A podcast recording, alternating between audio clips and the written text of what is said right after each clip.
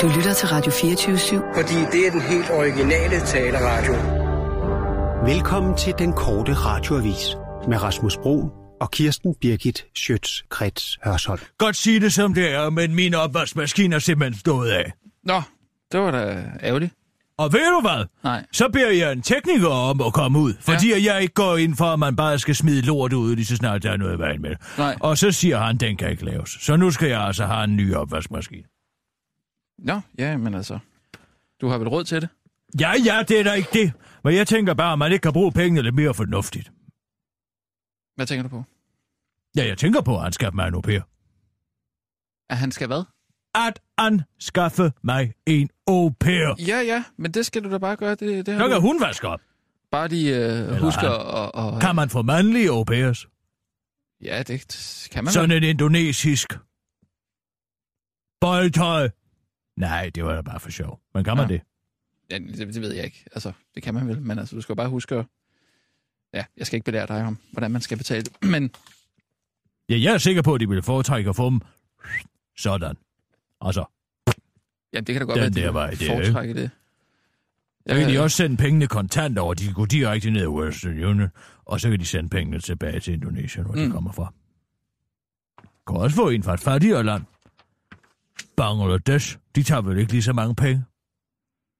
Så må jeg bare lære dem, at de ikke skal vaske op ned i floden. Men de tager vel ikke din opvask med til Bangladesh?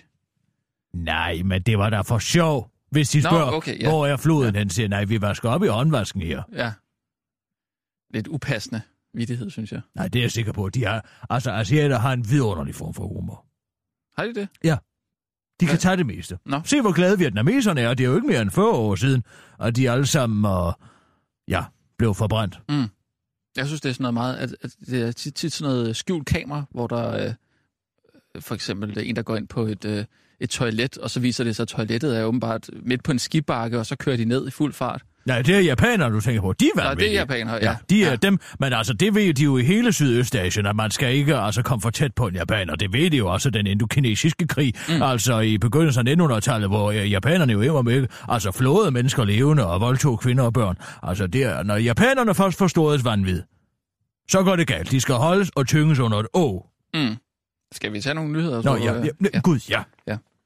Det er fordi, du får mig i gang med at tale om Sydøstasien. Jeg kunne tale i timevis. Det var da din opvaskemaskine der, du snakkede om. Ja, men en ting fører til den anden. Ja, okay.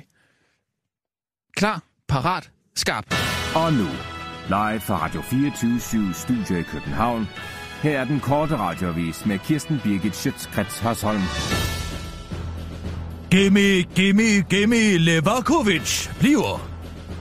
DF har i flere år plæderet for, at vi ikke skal blive til grin i vores eget land, men i går skete det alligevel. Sigøjnerbossen Kimi Levakovic, oprindelige dom, den sidste i rækken af 26 vælgermærke, for besiddelse af skarpladt våben, lød ellers på 12 års udvikling og blev afsagt ved retten i Næstved. Men den dom er nu blevet omstødt af Østre Landsret. Landsretten idømmer Kimi Levakovic 1 år og 6 måneders fængsel, men han slipper for udvisning og får lov at blive i Danmark. Det gør han, fordi han har 2 mindreårige børn, som han alene har forældremyndigheden over, og derfor lagde retten vægt på, at det vil være i strid med den europæiske menneskerettighedskonvention at skille børnene fra deres far. Det var hensyn til artikel 8, ret til respekt for privatliv og familieliv, der redde ham, en artikel, som Kimi Levakovic ellers har gjort til en levevej skidehøjt og flot på. Kimi Levakovic's på lybfyldte forsvar spiller også på verdens mindste violin over for TV2-nyhederne efter domafsigelsen. Han har været her i mange år. Han har 2 mindreårige børn, der er danske statsborgere, som går i skole. Hvis han udvises til Kroatien, hvor de ikke kan tale sproget, vil de højst sandsynligt komme i en skole for mentalt handicappede, sagde forsvarer Bjørn Elmqvist til TV2 og tilføjer til Den Korte Radioavis. Det kan selvfølgelig også være en fordel at sende familien på sådan en skole hjemme. Den 46-årige kroatiske statsborger har boet i Danmark siden han var 2 år gammel, men aldrig haft et arbejde, er en notorisk social bedrager og en uforbederlig kriminel. Derfor har afgørelsen også vakt stor politisk harme, og politikere fra højrefløjen såvel som venstrefløjen udtrykker utilfredshed med udfaldet. Men også befolkningen finder det kontraintuitivt, at den menneskerettighedskonvention vi på daglig basis skider højt og flot på, når det kommer til helt almindelige mennesker, skal redde en gennemført kriminel som Levakovic fra at blive smidt ud på røv og albuer. Den Korte Radioavis har været en tur i en større dansk provinsby for at lade stemningen. Her mødte vi en harm af herre med frue. Væk med ham! Ud med ham, når herren, og sige, inden han bliver afbrudt af fruen med ordet, jamen Hans Christian dog.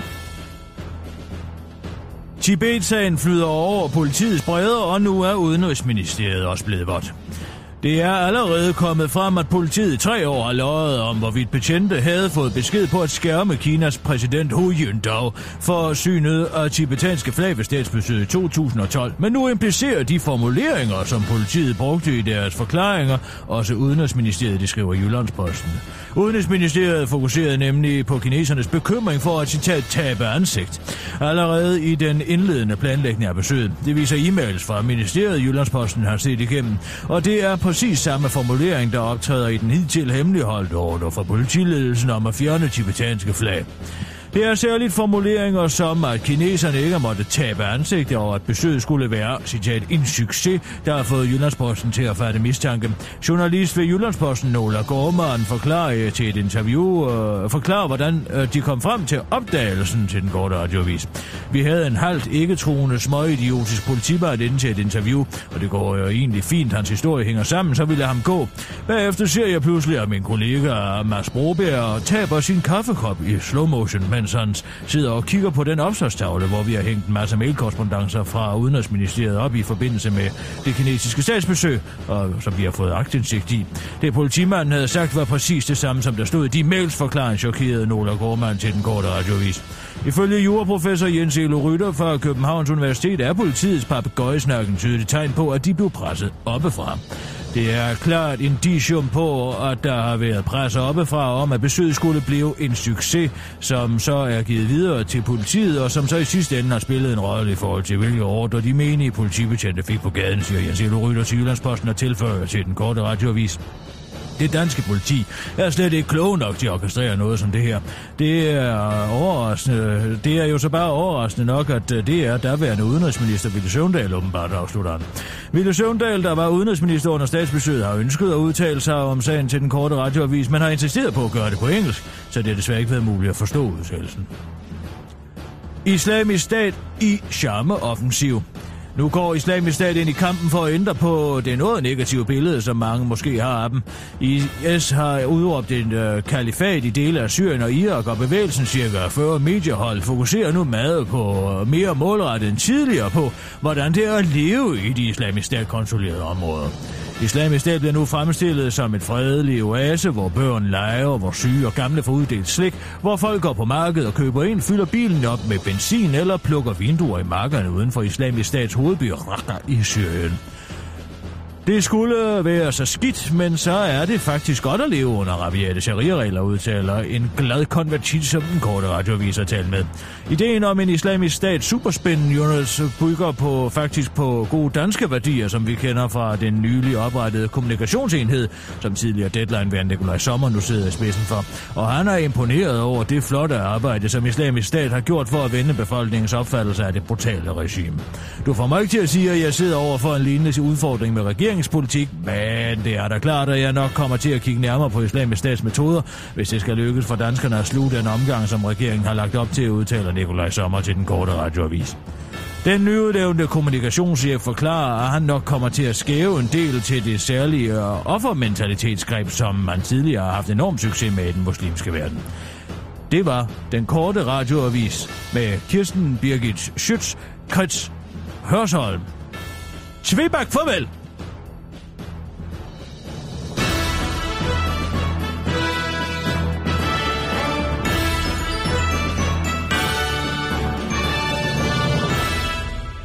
Ja, så er vi ude. Det var en lidt mærkelig måde at runde af på, synes jeg. Hvad mener du? Det lød som om, du sagde, tvebak, farvel. Ja, det sagde jeg også, ja. Tvebak, farvel, ja. Hvorfor? Det er en mærkelig måde. Kan du ikke sige farvel, bare? Eller det var alt for nu? Nej. Altså, det er jo kode, ikke? Det er en kodemeddelelse ud. En kodemeddelelse? Ja, det er en kodemeddelelse over til de allierede over i Danmarks Radio. Hvorfor sender du besked til dem nu? Fordi at vi skal vide, hvem vi har værvet i kampen mod EU, ikke? Hvad? Nå, det der. Ja, altså Adam Holm, ja, vi mødtes i weekenden faktisk, ude på Josti. Ja, I har ikke været ude på Otfeldtpalæet endnu, hva'? Nej. Vi mødtes ude ved Københavns boldklubsbaner, og så tennisbanerne ude ved Jørst, ude på Frederiksberg. Ja, okay. Og bare Adam og jeg. Ja. Og vi blev enige om at gå i gang med at være kritiske journalister, som var kritiske overfor EU, som var med til at lave subliminale beskeder mod folkeafstemningen den 3. december. Ja. Og han sagde, at vi har nogen derude. Jeg prøver at gå efter... Jeg prøver at gå efter Lars Jensen. For mennesker og medier. Og det skulle han? Ja, det var hans opgave. Han er været over derovre. Jeg er været over her. Ja. Og jeg gik efter Jesper Thermansen. Mm. Jeg kunne lige så godt få ham inden han hopper derovre. Ikke? Han skal over og være... Ja, han skal over på det, ja. Ja, han skal over på det. Ja, han skal over og være serien og så det der. Ja. Men det lykkedes mig. Jeg kunne ikke få ham oversat. Han ville vente og se, hvilken vej vinden blæste. Og hvordan er det kodesprog? Ja, altså Tvebak og... Hvad det hedder jo Jesper Thermansen, ikke? Tvebak og Jesper Thermansen. Nå. Hvorfor? Fordi han er tør. Når han er tør? Ja, Tvebak betyder jo dobbelt bagt, ikke? Ja, okay. Ja. Han er rigtig tør kis. Nå, okay, ja. Så det var jo sådan en lille morsomhed, som jeg fandt på, ikke? Mm, nå, okay. Men de andre ved godt, at du kalder ham Tvebak. Ja, det ved jeg. Det, eller hvad? Nej, det gætter man ikke. Det ved man. Så har man sådan en liste, ikke sandt? Mm. Altså ligesom at Lars Jensen er Bingo Bango. Bingo Bango? Ja, altså hans kodenavn i bevægelsen er Bingo Bango. Ja, og Adam slutter af, da jeg møder ham ude ved os, det siger, at jeg skal forsøge at få Bingo Bango. Og nu modtager jeg jo så en meddelelse i går, Niels Krause-Kjær fra Deadline, om at han var ikke til at være Lars Jensen. Okay. Så du ikke Deadline i går? Altså, det er et spændende liv, det her modstandsbevægelse her. Prøv at høre. I morgen er min kollega Martin Krasnik klar til at hygge om gæster i studiet. Bingo Bango, have det godt så længe. Bingo Bango har det godt så længe, ikke? Bingo Bango har det godt så længe, farvel. Han er ikke med. Nå, så Lasse Jensen har sagt... Han har sagt nej til at være med i bevægelsen. I morgen er min kollega Martin Krasnik klar til at hygge om gæster i studiet. Bingo Bango, have det godt så længe. Aha. Er det ikke sådan lidt mærkeligt at kommunikere hen over hovedet på folk, altså når man bare kan ringe og tage telefonen og sige sådan, hvad... Nej, fordi du ved jo godt, hvem der sidder på, og altså al kommunikation og den slags, så var der overvågning i det, så det skal vi ikke noget af. Det er bedre at gøre det. Det er bedre at gøre det kode. Aha. Og det ved du hvad, alt det her, det virkede for 70 år siden, og det skal nok virke igen. Aha. Men jeg sagde til Adam, du får mig ikke med. Sagde du det? Jeg sagde til ham, du kan godt glemme det. Nå. Han er ikke ved sin fulde 5. Hvorfor? Hvad tænker du på? Altså, jeg vidste, det var på vej ned ad bakke. Jeg mødte Lasse Jensen, som jeg... Altså, det er Lasse Jensen fra... Mennesker og Medier. Ja. Det er altså et ret godt program, synes jeg. Jamen, det er da et super-duper program, det er det. Det er et vanvittigt godt program, ja. Men altså, jeg møder ham for 2-3 år siden, tror jeg, til en arrangement. Hvorfor hedder han egentlig Bingo Bango? Fordi han er gammel nok til at gå til banko. Ikke altså? Ja. Bingo Bango, ikke altså? Ja. Bingo Bango. Fordi han er gammel nok til at gå til banko, ja. Men det er alle mennesker jo. Nej, altså, det er jo ikke noget, det er primært den er også en ting, som ældre mennesker gør. Men prøv nu lige at høre. Ikke nogenlunde jævn. Jeg møder ham til et arrangement ude på Det Kolde Gys. Det Kolde Gys? Ja, altså ude i Vinterbaderforeningen ude på Amager. Nå, jeg tror ikke, du kom på Amager. Nej, men jeg kommer jo nogle gange nogle steder, hvor jeg får så se, om det er noget for mig. Det var det ikke. Det her dumme nu. Så møder jeg ham derude, og så snakker vi lidt inde i saunaen. Og... Løfter fra samme sauna der. Ja, vi sidder jo... Jeg har ikke noget at være flov over. Nej. Og det har Lars Jensen heller ikke skulle så sige. Okay. Nærmere tværtimod. Nå, okay. Så har jeg ikke sagt for meget. Han har en ordentlig penis. Altså, den er...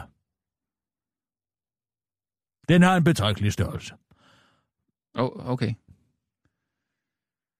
Men I fik godt snakke om andet, eller hvad? Nå ja. Nu skal vi lige tilbage til den. Ja. Så sidder vi og snakker om løst og fast, og efter vi har kigget hinanden. Og så siger han til mig på et tidspunkt, vi snakker om internettet og alle de her penge. I snakker om internettet? Ja, vi sidder og snakker om internettet. Og jeg er på det tidspunkt, du altså, med bare lige kommet på Twitter, og han er ikke på Twitter. Og jeg siger, hvorfor er du ikke på Twitter? Nej, men han er ikke til alt det der. Så siger, men internet er jo på mange måder en vidunderlig ting, selv, når man er journalist, og informationen flyder og alt det her. Og så siger han, nej, men der er jo heller aldrig nogen, der rigtig har tjent nogen penge på internettet, siger han. Så siger jeg, hvad? Nå jo, men altså... Hvad mener han? Jamen, han mente helt oprigtigt, han mente, at der ikke var nogen, der sagde, at jeg havde tjent særlig mange penge på internettet. Og det er jo faktuelt ikke sandt. Nej. Ej, det er der vist mange, der har. Og der tænker jeg, der er et på vej ned. Og hvis han ikke engang kan overskue det, så kan han heller ikke overskue de implikationer, som en EU-styret fremtid kommer til at have for os. Og det sagde jeg til Adam Holm, han sagde, lad os nu prøve alligevel, så hører jeg EV, og så bingo bango, har det godt så længe, ikke? Så vi, nå, det lykkes ikke. Mm. Så nu må jeg gå efter nogle andre. Det er meget agentagtigt, det der, synes jeg. Det er alligevel lidt spændende. Jamen, det er da spændende. Nej. Se her på datamaten. Hvad nu? Det er Russia, hun har glemt at logge ud. Og nå. Facebook. Okay, men du kan bare lige logge af heroppe. Nej, vent nu lidt. Nu har vi jo muligheden. For at lægge et hvilket som helst ord i munden på Russia. Ja. Vi laver en ansigtsvoldtægt derinde. En face rape. Hvad skal man sige? Hvad kunne man sige? Man kunne sige så mange ting. Nej. Altså, presset på en er jo stort, når man pludselig oplever sådan noget her. Hvad kunne det være? Ej, jeg har det. Ej, den er måske lige grov nok, men... Det kan godt være, den er lidt grov. Kirsten, ikke noget med hendes baggrund. Kirsten. Nej, se lige på mig, Kirsten. Lad mig nu lige skrive den færdig. Det er altså ikke nogen god idé. Ikke noget med hendes baggrund, Kirsten. Det synes hun ikke er sjovt. Kirsten. Vent nu lige lidt. Her midt i arbejdstiden. Jeg ligger mig lige og tager en lur her midt i arbejdstiden. Hvorfor? Fordi hun skulle være doven, eller hvad? Fordi hun er rigtig. Nej! Men det er da noget, der være. Her midt i arbejdstiden. Jeg er nemlig... Nej, lad være med det. Ikke noget med, at hun er, fordi hun er muslim. Nej, men altså, tag det nu roligt. Måske skulle jeg lave det lidt, altså, og skrive, jeg ligger, altså, skrive ligger i stedet for med i. Og, altså, som om, at hun har lavet den fejl. Ej, det ville være for groft. Og det kan hun godt. Hun kan faktisk godt kende forskel på ligger og ligger. Og mere, hvis det var René Fredensborg. Men hun har lavet så mange stævfejl, det var der ikke nogen, der... Det gør lige at tage hvordan er det, den der... Hvad skriver du, siger du? Lige og tager en lur, kommer her midt i arbejdstiden. Jeg ligger mig lige og tager en lur her midt i arbejdstiden? Ja. Men er det med reference til, at hun er... Det er, hun er søvnig, ikke sandt? Hun er blevet træt af arbejdet, og nu ligger hun så lige midt i arbejdstiden, og det tager en lur. Så det har ikke noget at gøre med hendes baggrund? Hvorfor skulle det have noget med det at gøre? Nå, men det ved jeg ikke. Skal du bare se her. Jeg ligger mig lige og tager en lur her midt i arbejdstiden. Det er godt. Den påstår jeg. Har hun mange venner? Hun har næsten 5.000. Bum! Hold da op. Sådan. Skal vi tage nogle nyheder? Kom nu! Der er allerede live. Og nu, live fra Radio 24-7 Studio i København.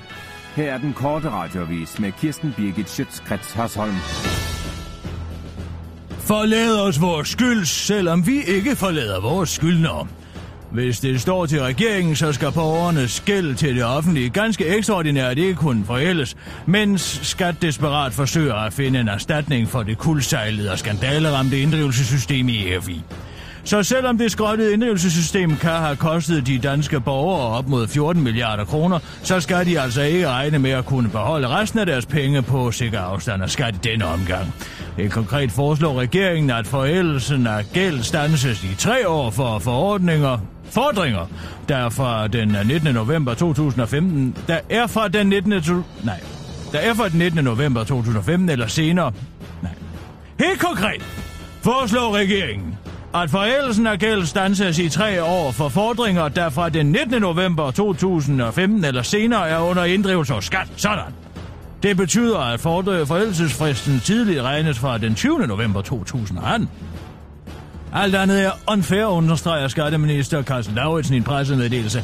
Kunne du godt komme i tanke om noget, der var mere unfair, end at få lov at beholde størstedelen af de penge, som man selv har tjent ærligt og redeligt. Men sådan er det jo. Det er jo ikke gratis at have verdens dyreste offentlige sektor, der skalter og valter med vores penge. Men vi har det jo godt, udtaler han af almindelige danskere, som Den Korte Radioavis har talt med på gågaden i Holbæk.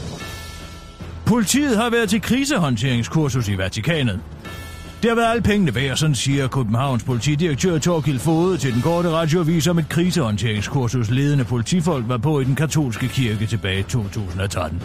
Her lærte vi, hvordan man sanktionerer medarbejdere, der dummede sig, og den teknik har vi så benyttet os af, da vi skulle straffe de politikere, der har løjet allermest i forbindelse med Tibet-sagen, forklarer Torkild Fode til Den Korte Radioavis. Og det gør man altså ved at flytte de implicerede medarbejdere over i andre afdelinger, det skriver BT i dag. Ledende politiinspektør Mogens Lauritsen har således måtte forlade sin post i Københavns politi og er blevet forflyttet til Københavns Vestegns politi.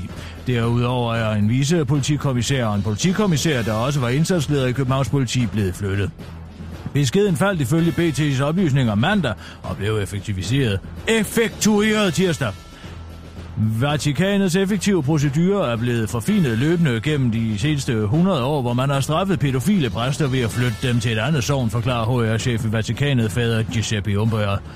Det kan være så ubehageligt at konfrontere en kriminel, særligt en pædofil, og hvis man fyrer dem, så er det jo det samme som at indrømme skyld. Så vi flytter dem bare til et nyt sted, indtil de har voldtaget så mange børn der, at vi bliver nødt til at flytte dem igen, siger han til Den Korte Radioavis.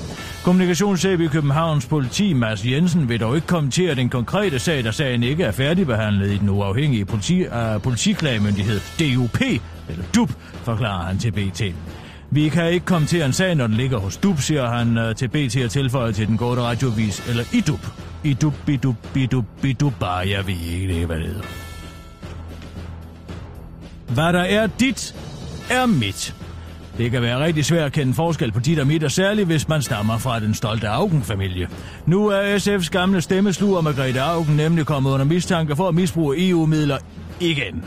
Denne gang er det dog ikke bare valgannoncer, hun har købt for EU-midler. Hun har nemlig i årevis haft SF's to administrative topchefer på borgen på EU's lønningsliste, som sine lokale assistenter i København, hvor de arbejdede både for hende og for Pia Olsen Dyhr. Men de to chefer, partisekretær Turid Leivold og sekretariatschef Jens Andersen, blev ikke fritstillet, sådan som reglerne kræver, da Thorning udskrev valg til Folketinget i juni.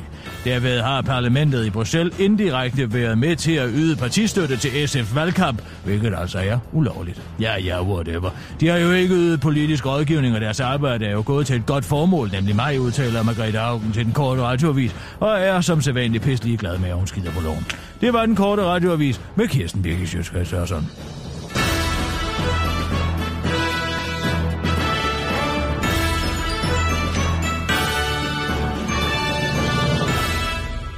Ja tak, Kirsten. Altid også. Nå, så hun skulle på den igen, Auken, hva'? Ja, lad os nu lige se, hvad de finder ud af. Man ved jo ikke. Jeg synes, det er noget voldsomt at gå på med sådan en artikel, og det er bare en mistanke, ikke altså? Hvad mener du med en mistanke? Altså, hun har haft to mennesker ansat. Jo, men de kunne jo lige ventet til, det fik en... Af SF's. Altså... Hvad? Hun har haft to mennesker ansat. Ja. I SF, som også er på lønningslisten inden i EU. Ja. Og de har fået løn af EU. Ja. Også under valgkampen. Ja. Det er der et problem. Det er jo en Carl Holst. Ja, det er jo præcis en Carl Holst, hun laver det, men jeg så bare det, den burde hedde en Auken. Altså, det er jo så efterhånden så lang tid siden, at det burde faktisk være Carl Holst, der nu siger, at han har lavet en Auken. Mm. Men jeg mener bare, det er lige i slutningen af artiklen, der skriver de på BT, at de ville have fået en kommentar fra Jonas Dahl eller Turid Leivold der. Men de vendte... Jo, der er også Jens Andersen, og det du mener, sekretariatschefen. Nej. Jeg mener de der... sekretariatschefen der. Ja.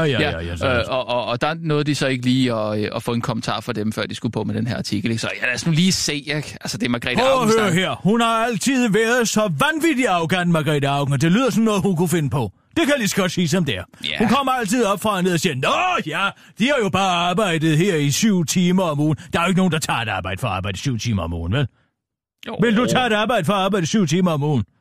Sådan en flekstid, eller hvad tænker du? Ja, jeg ved da ikke, hvordan det er, men altså arbejde 7 timer om ugen, du skal da ikke bilde mig ind, at altså, de her EU-lønnede medarbejdere ikke har lavet arbejde for Margrethe Auken i SF-regi. Nu må der holde op! Jo, men de kan vel godt finde ud af at skelne, om de laver arbejde for kan EU? Kan de det? Yeah. Hvornår sidder de så og stempler ind og ud, eller hvad? Der kommer til at være så meget lort i den her sag. Det lover jeg dig for. Men hun skal sikkert nok få det bagatelliseret som ingenting. Man kan jo ikke engang lave sit arbejde, hvis man skal følge reglerne. Man skal jo ikke, og kan jo ikke det ene eller andet. Sådan kommer det til at lyde. Ja. Ja, jamen det er, du har da selv oplevet, hvordan hun var. Ja. Da hun kom ind og skældte dig ud, fordi at du ikke kunne vise hende ind i et studie, eller hvad det var for noget. Selvom du ikke engang var noget, du havde noget med at gøre. Jamen det er rigtigt. Jeg tilbød bare at hjælpe hende med. Hun lignede en, der havde... Ja, hun kunne ikke finde vej, og så spurgte jeg bare lige, hvad kan jeg hjælpe med noget? Og så sagde hun, ja, jeg skal over i et radioprogram, det ved du sikkert ikke en skid om. Men altså, hun er også en ældre dame jo. Og hvad så? Er det en undskyldning for at opføre sig dårligt, om jeg kan bare ikke lide at være efter hende, fordi altså, det er jo, hendes politik er jo fin nok. Altså, det er en hellig politik.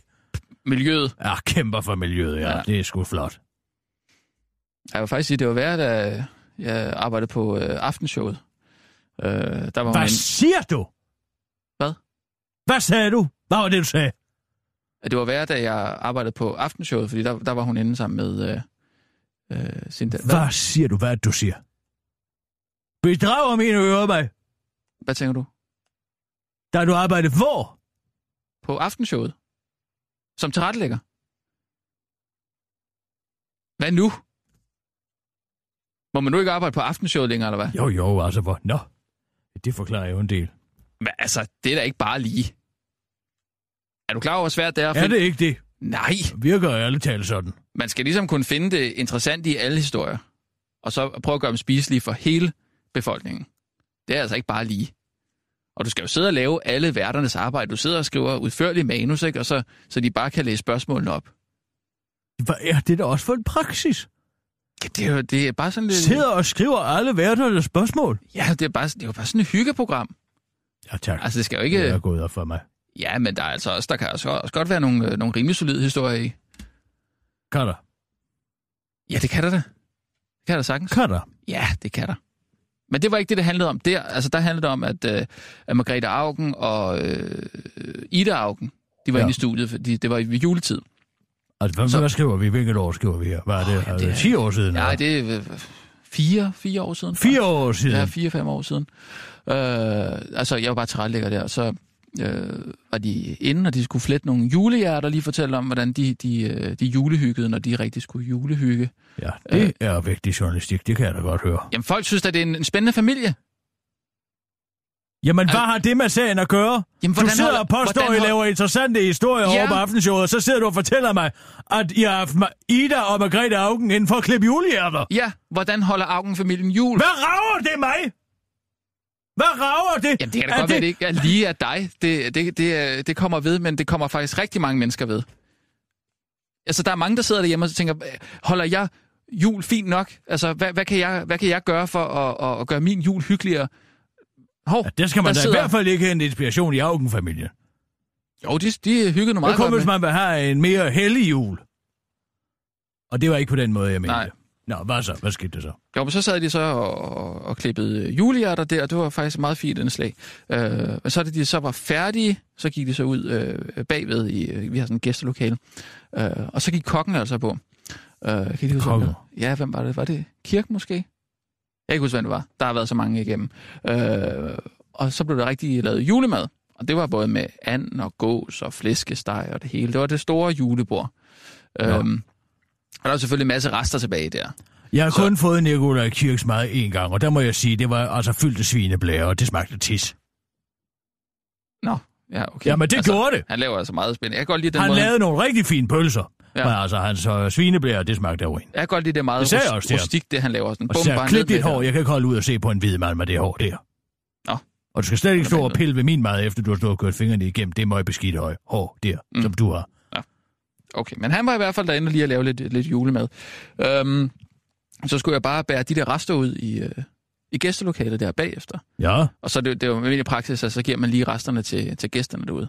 Ja, det er fint. Hvad så? Jamen, så kommer jeg ud og skulle overraske og siger, tada, så er der serveret julemad. Og I kan bare komme herop og tage alle sammen, og der er mere end nok til rigeligt. Og så...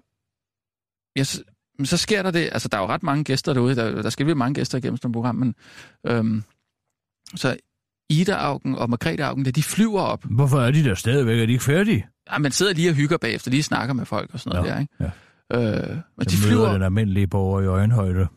Ja, det ved jeg ikke. De flyver altså op der, og så, altså, jeg vil ikke sige, de løber, men med hastige skridt, så kommer de altså op til det her mad, og det er Ida, der skubber mig lidt til side. Og du når ikke engang at sætte med ned, før hun er der? Jo, jeg får lige sat ned, ikke? Og står sådan foran det og siger, værsgo heroppe. Nå ja, og så kommer hun. Bum, så bliver jeg lige skubbet til side. Og så giver det sig til at, altså både at spise noget, eller proppe noget direkte i munden, Men så Margrethe, hun løber efter fryseposer. Hun går ud i regien og spørger, har I nogle fryseposer? Hvad behar? Ja, og så får hun nogle fryseposer, og hun løber så tilbage igen og begynder at skovle mad ned i fryseposerne. Og hvad siger du? Ja.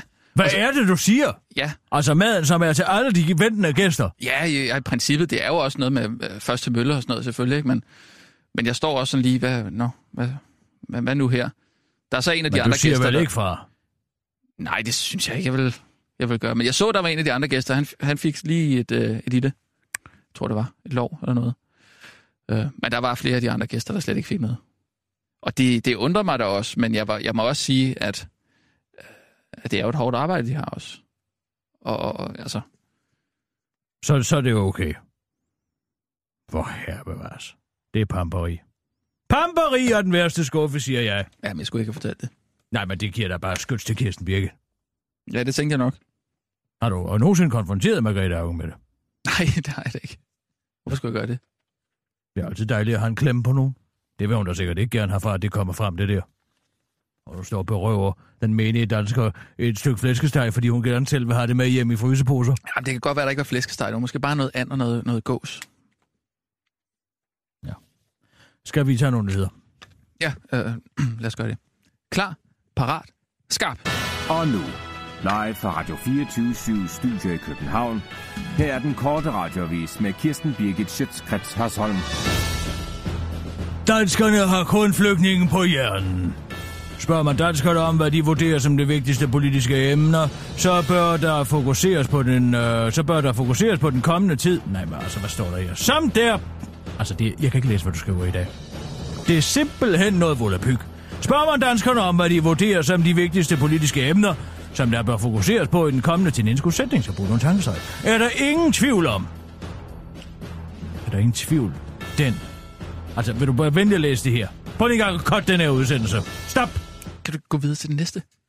Spørger man danskerne om, hvad de vurderer som de vigtigste politiske emner? Indskudsætning! Ja. Som der bør fokuseres på i den kommende tid. Er der ingen tvivl, den? Nej, den er lige smuttet ind, den der. Er der ingen tvivl? Punktum. Slut, eller hvad? Ja, den skulle ikke have været med. Godt, vi kører igen. Du kan jo bare gå videre til den næste lyd. Altså, hvis jeg kan da ikke bare springe i det. Nej, men... Kom så. Jamen, klar, parat, skarp. Og nu, live fra Radio 24-7 Studio i København. Her er den korte radioavis med Kirsten Birgit Schiøtz Kretz Hørsholm. Danskerne har kun flygtningen på hjernen. Spørger man danskerne om, hvad de vurderer som de vigtigste politiske emner, som der bør fokuseres på i den kommende tid, så er der ingen tvivl. For udover den store bagdyst, så tænker danskerne faktisk utrolig meget på flygtninge. Det viser en ny Gallup-måling, der viser, at 7 ud af 10 danskere peger på flygtningekrisen som det allervigtigste. Dernæst kommer emner som rets, beskæftigelses- og skattepolitik, der dog alle er emner, der nærmest blegner ved siden af flygtningepolitikken. Tankevækkende, siger livsstilsekspert Henrik Byer til den korte radioavis, og peger på, at det kan have noget at gøre med, at de fleste af os er skide bange for, hvad der kommer til at ske, og om det er noget, vi kommer til at miste penge på. Hos Dansk Folkeparti mener man som sædvanligt, at den store interesse er udtryk for, at vi snart skal have den grænsebom, selvom det selvfølgelig ikke kommer til at ændre på, at vi kommer til at tage imod de asylansøgere, der kommer hertil. Men hvis ikke man kan bruge danskernes interesse for flygtninge til at få indført sådan en frækker, så skulle man da være et skarn, udtaler næstformand Dansk Folkeparti Søren Espersen til den korte radioavis. Forfatter Svend Skovmand afslører sig selv som rigets største idiot.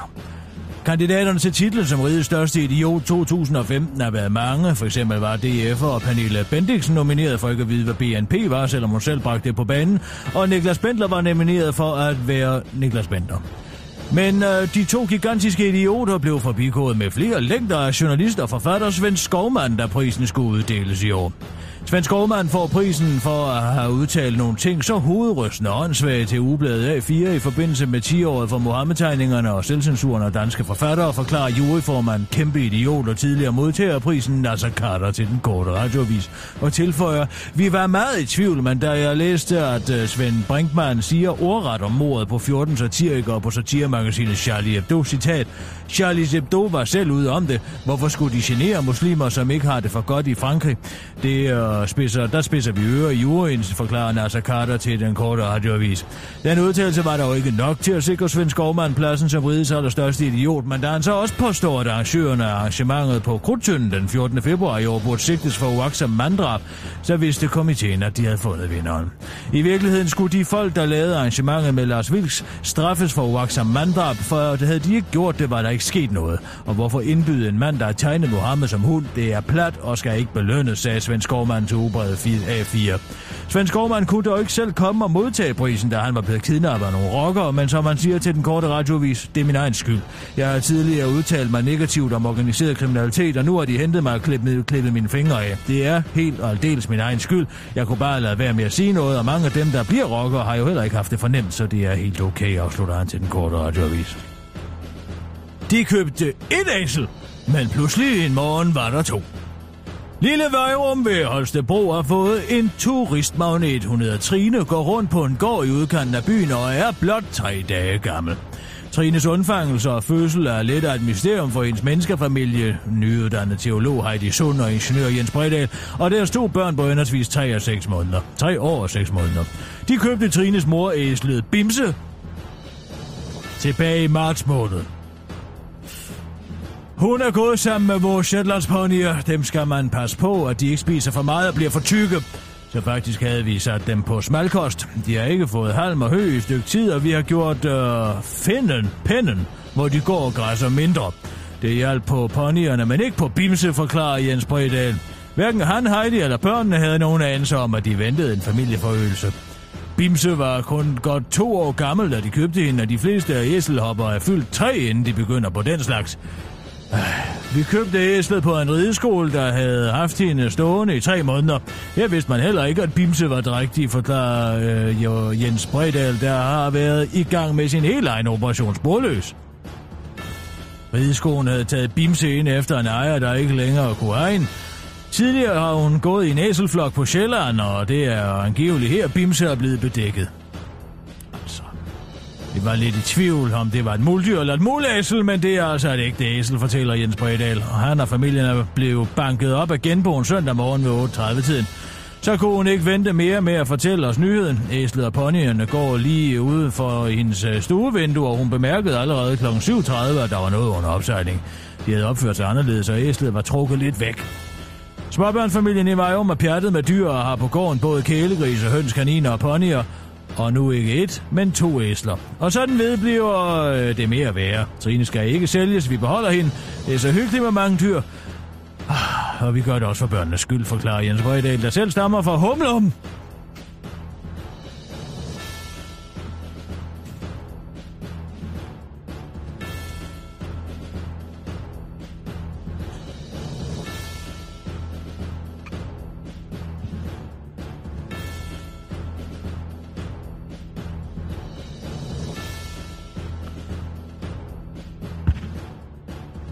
Og hvis hustru Heidi oprindeligt er fra Asp. Parret købte den nedlagte landejendom ved Vejrum i 2011. Det var Den Korte Radioavis med Kirsten Birgit Schiøtz Kretz Hørsholm.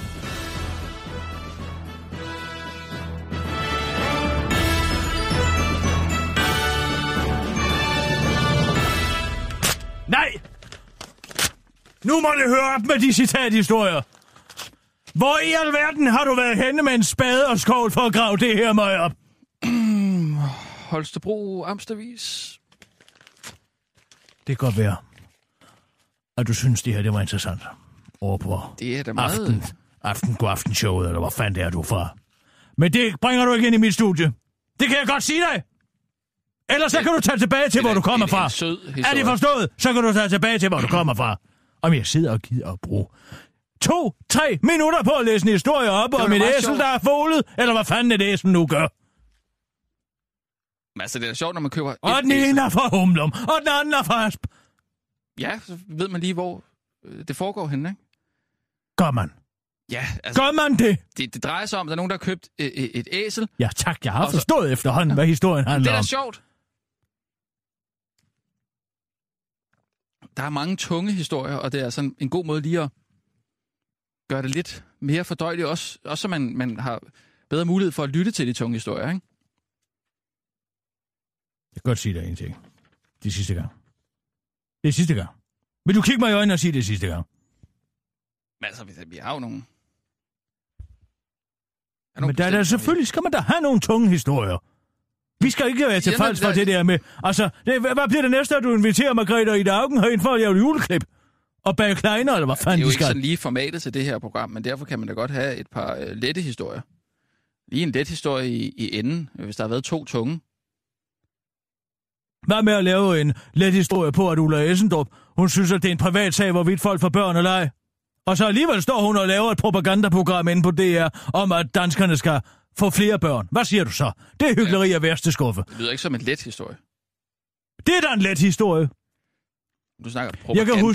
Jeg kan huske, at jeg engang læste, at altså Stalin, Josef Stalin, omtalte sig selv som altså en sjælenes ingeniør, the engineer of souls. Ikke? Altså, det er jo en henvisning til, at han altså var en storslået propagandist. Mm. Men at den rolle nu var tilfældet, det kommer bag på mig. Og man laver en hel aftenudsendelse om, at man skal få flere børn. Nå, det er det, hvad rager det folk? Og det rager jo tydeligvis ikke nogen, fordi der er Ekstrabladet derude og spørger Ulla Essendrop, og hvorvidt hun selv skal have nogle børn. Hun er 38, var ikke nogen. Så siger hun, det er en privat sag. Ja, det er det nemlig lige præcis, Ulla. Ja. Men det er jo, det er et meget sjovt program, som DR bruger til at samle befolkningen om noget som en udfordring, vi står overfor, ikke? Hvorfor er det en udfordring? Jamen altså, vi får færre børn jo. Jamen så lugter de flygtninge ind, så vi kan få en arbejderklasse igen. Jamen jo, eller... Hvis det er det, du er så bange for, at vi mangler nogen, der kan samle en nitte, eller nogen, der kan tørre lort op på et plejehjem, så lad der dem om det. Jamen det er ikke... Men altså, hvis vi får færre børn, så er det da klart, så skal der... Og ja, vi kunne da godt tage nogle indvandrere, det kunne vi da. Ja, jeg ved heller ikke, hvorfor det er, jeg skal gøre det ved jeg ikke.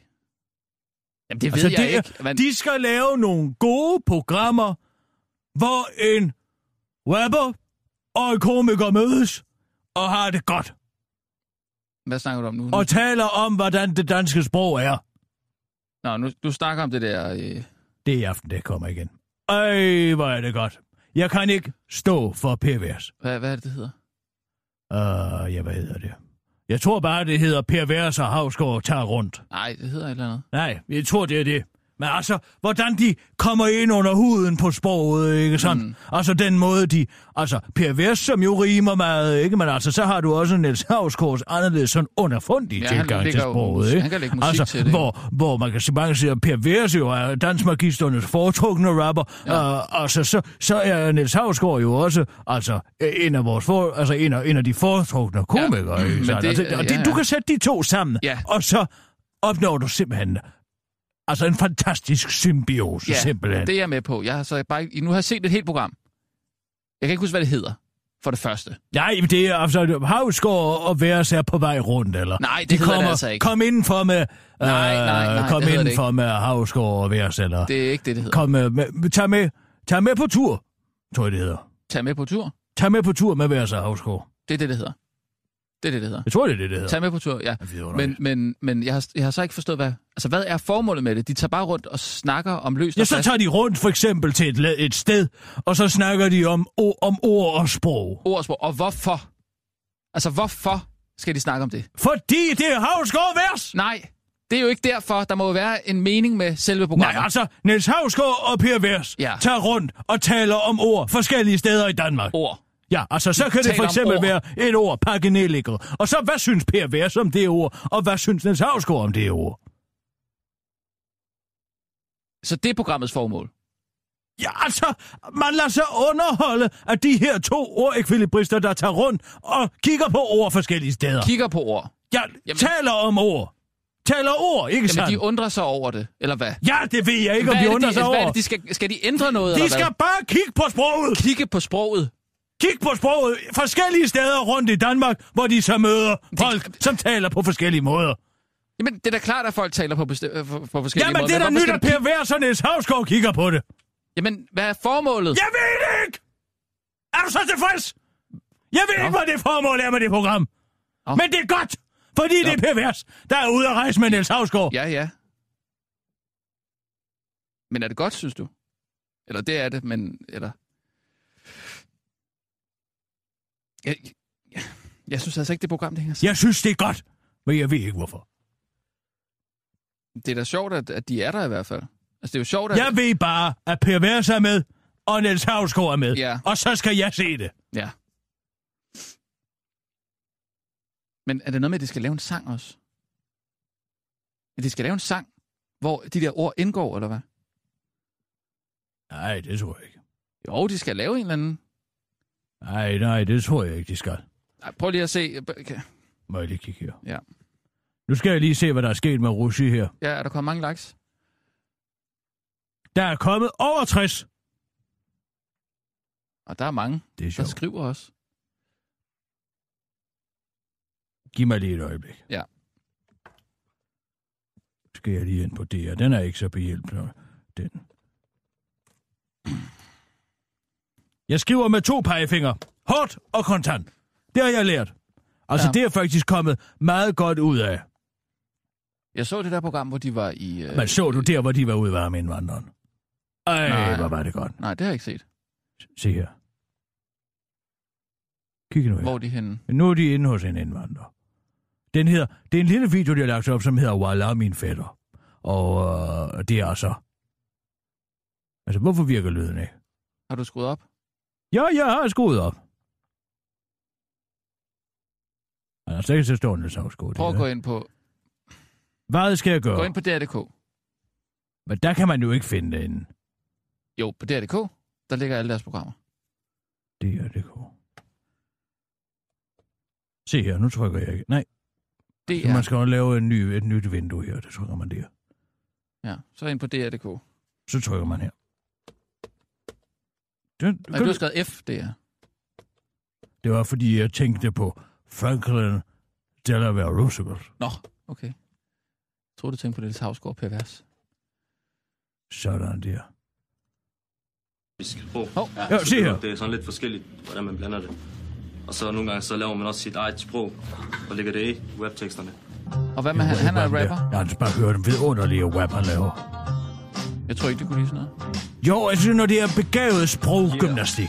For jeg er rapper, jeg zigzagger når bobber. Du var gået i går, eller hvad? Klip, klapper, kartofler. Synes, det lyder skørt, når vi snakker med perker, har bæmer, og dansker har traktorer. Og så det her med perkerne har bimmer, og danskerne kører traktorer, ikke? Dansk grammatik, ligesom min fætter. Jeg er ikke en hater, men du må da bare forstå, at jeg æder kompetenter. Ej, det var meget godt, det der. Og det er ikke for at... Og se Per Vers, han er dybt imponeret. Jeg kommer smag min tzatziki, min doro, min dønner, kebab eller shawarma. Åh, sygt nok, en rulle kan have så mange navn af. Det er en grillspyd, ikke en gaffel. Et grillspyd hedder det så. Må jeg så lige anmelde. Kalder de gafler for grillspyd? Ja, de siger jo åbenbart, at en gaffel er et grillspyd, ikke? For de plejer jo at spise med hænderne. Men ikke den, de har tørret sig med. Altså med, man må aldrig spise med, altså den, de tørrer sig jo i halen med den venstre. Nej, det er ikke det, der gør det. Nej, det går aldrig i den arabiske verden. Jo, det er derfor, at du, den højre side er den lykkelige side. Det er den rene side. Og ned ved strandvej står de og hater. Nej, det er godt. Jamen, det er godt. Det er godt, det der. Men hvad er det så, de skal der? Det er nu de bare på besøg hos ham. Det er så, de lavede den her sang her, ikke med tysk, ikke? Jo, den kender jeg. Tysk er næsten som men, dansk. Stop lige. Øj, Niels. De vorte. De vorte. Altså så de vorte. Ja, det er jo... Jamen, det er sandt. Det er ikke bare... Men det allerbedste, det er der, hvor Per Vers han rapper. Ohrenspitze. Skal du bare høre her. Jeg snakker sprog. Og jeg er spidsenklasse sprechstallmeister. Så tag med os sydpå med spydspidsrejser. For mennesket, det stammer fra Sønderjylland. Det gælder ikke alt, men jeg gjorde i hvert fald. Og det her sprogspars, det føles som en genfødsel. Når jeg sysler med min nye ven fra Vendsyssel. Han siger, de tager sydpå med spydspidsen, ikke? Men de tager rundt i hele landet, ikke? Men altså, prøv at høre. Jeg ved ikke, hvad det er, de laver, men de laver det der, og så er jeg tilfreds. Jamen, hvis det ikke... Kan vi nu tage nogle nyheder? Ja, hvorfor kan du aldrig glædes over noget? Hvorfor kan du ikke bare... Hvor er din begejstring henne? Hvad snakker du om? Kør! Og nu, live fra Radio 24-7 Studio i København. Her er den korte radioavis med Kirsten Birgit Schiøtz Kretz Hørsholm. Lars Løkke prøver at bagatellisere suverænitetsovergivelse. statsministerens State of the Union tale i går kom det tydeligt frem, at der er noget rotten in the state of Denmark.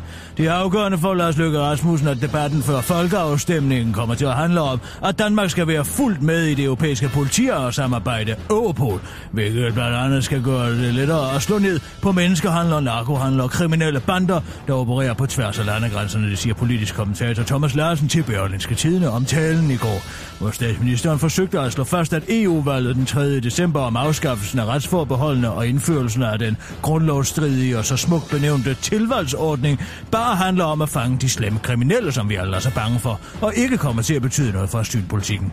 Og det gør den givetvis heller ikke, men juraprofessor Peter Pagh fra Københavns Universitet mener dog så, at den handler om meget mere, end Lars Løkke indrømmer.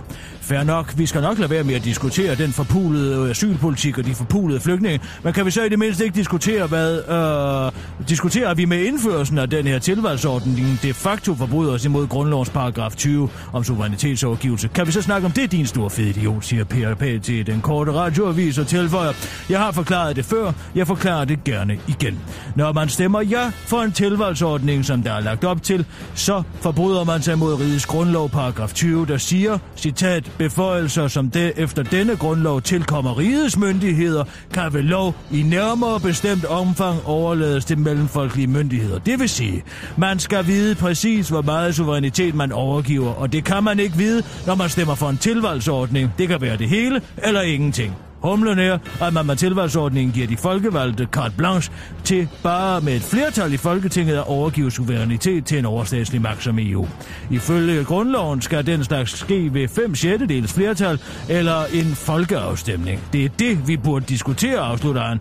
Men hvad med de kriminelle og de pædofile og voldsmændene? Hvad med dem? Tænk på dem. Er I ikke bange for dem, siger Lars Løkke til Den Korte Radioavis som svar på juraprofessorens anklager. 1864 chok!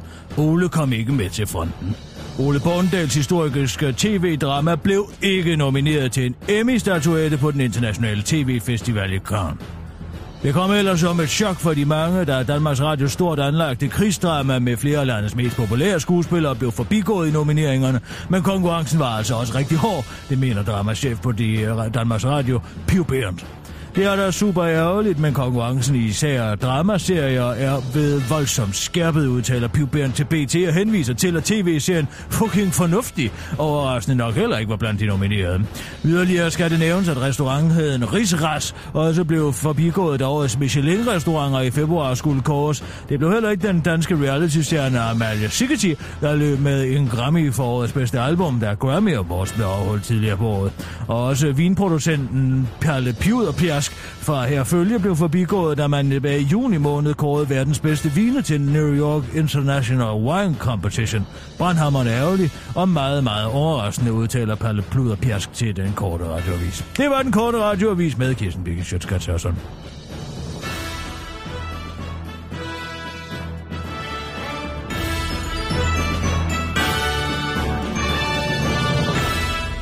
Ja, så er Kirsten. Bare lige et hurtigt spørgsmål til interviewbogen, ikke? Ja, tak. Det første, jeg tænker på, når jeg ser mig selv i spejlet, er... Hvor ser du godt ud, Kirsten Birgit? Det skal man sige til sig selv. Mm. Det skal man altid sige. Man skal alle de negative tanker, de kan komme tidsnok. Men jeg har faktisk altid været glad for mit ansigt, og jeg har været særlig glad for min næse, der selvom den har været brækket adskillige gange, faktisk har bibeholdt en meget fin façon, synes jeg. Ja, det kan man ikke se. Nej, kan man vel? Nej. Men hvis du kigger på mig lige direkte så kan du faktisk godt se det. Men det er næsten kun mig, der kan se det. Ja. Alle tror, at de lige kan se det, ikke? Jo, nej, det kan de ikke. Det er kun mig, der kan det. Ja. Da jeg var lille, ville jeg være. Da jeg var lille, der ville jeg være Jens Birket. Det er en ting, der er helt sikker. Jeg kunne gå i timevis og bare kigge på ham, stirre på ham, rende i hælene af ham som en hundevalp. Det kan jeg godt forstå. Hvordan må han gøre det? Til sidst, der blev jeg helt fascineret over, at han kunne åbne en dør. Altså, det var en næsegrus beundring, jeg havde for min far Jens Birket. Hvornår gik det så over? Det er aldrig gået over. Han kunne stort set gøre alting perfekt. Altså det man du tror, det er løgn. Men du vil ikke stadig være Jens Birket? Altså, han kunne for eksempel ved hjælp af bare et øjekast på et vippende stoleben. Der kunne han sige, der vidste han præcis, hvor mange gange han skulle folde et stykke papir for at få det til at stå helt jævnt. Og jeg har virkelig forsøgt, altså ja, det må du tro mig, at gøre ham kunsten efter. Men det er umuligt. Jeg skal altid lige korrigere 1-2 gange. Han kunne gøre det. Første gang. Hver gang. Det var satans. Jamen altså. Det er lige til hvad den das. Jamen det er det. Ja, jamen... Det er ikke mange forund. Nej, det skal jeg love for.